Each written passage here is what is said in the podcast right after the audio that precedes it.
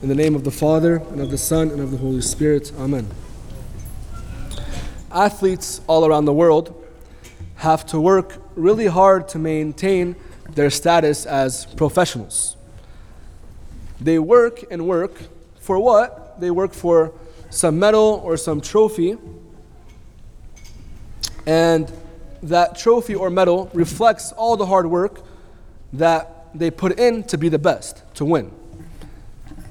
But we know that most athletes in most sports, most of them don't win. Most of them fail. But yet, they work hard. They train themselves to try and win. For example, tennis. Tennis is not an easy sport to be good at, and most professionals in that sport go to hundreds of tournaments.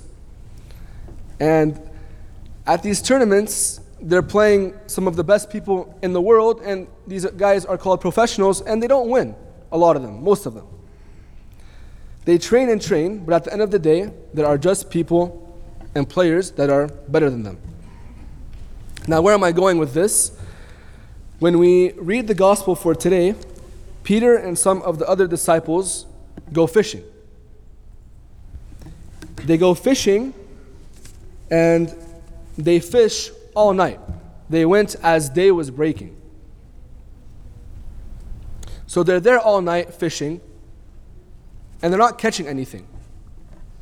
It seems as if it's a big waste of time. They could be doing better things, such as sleeping. It's the middle of the night. But they don't give up, they don't quit. They're there until morning. But why? Why wouldn't they just stop after the first two hours? Go home and rest. Why did they keep trying? Well, for one, they were together. They had the companionship of each other. They had the bond of friendship that was keeping them together, and I'm sure they talked about many things and they were enjoying themselves. And two, this is taking place after the resurrection. They have seen Jesus. They have found that newfound hope and life in him. This newfound hope and joy that gives them the grace to, per- to persevere amidst the failing. Because they're failing with the fish, but they're still trying. They're Then what happens? After all night, the sun is rising, then Jesus appears on the beach. And he tells them to cast the net on the other side.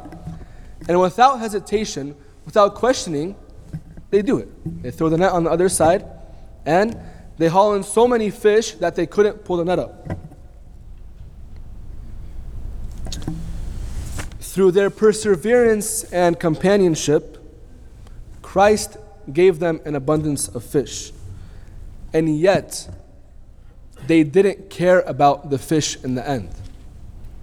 We know that Simon Peter jumped in the water after Jesus once they realized it was him. They were more excited to see the Lord than they were for the fish that they were trying to get all night. And what happens Christ invites them to eat, and Christ eats with them. And they eat together with the Lord. And this companionship takes on a new level, a new level of joy, a new level of hope because it's with Christ. They are having a meal together with Jesus. Brothers and sisters, persevering and working hard at a true companionship with Christ may be difficult at first and we may not see the fruit of it right away. But in the end, if we take from the example of the disciples and persevere, working tires, tirelessly at this relationship, it will grant us much joy. And we will be able to truly find Christ. And we will truly be able to find Him in the Eucharist the real celebration, the real meal that gives life, that's offered from a sacrifice. his body and blood. This is the reward of our perseverance. It's not some medal or some trophy that's not going to last, that's going to rust, that's not going to come with us when we pass on. The true joy, the true medal, the true prize is Christ Himself. And He offers that to us every single Mass. And that's the beauty. That's the love, that's the hope, that's the joy.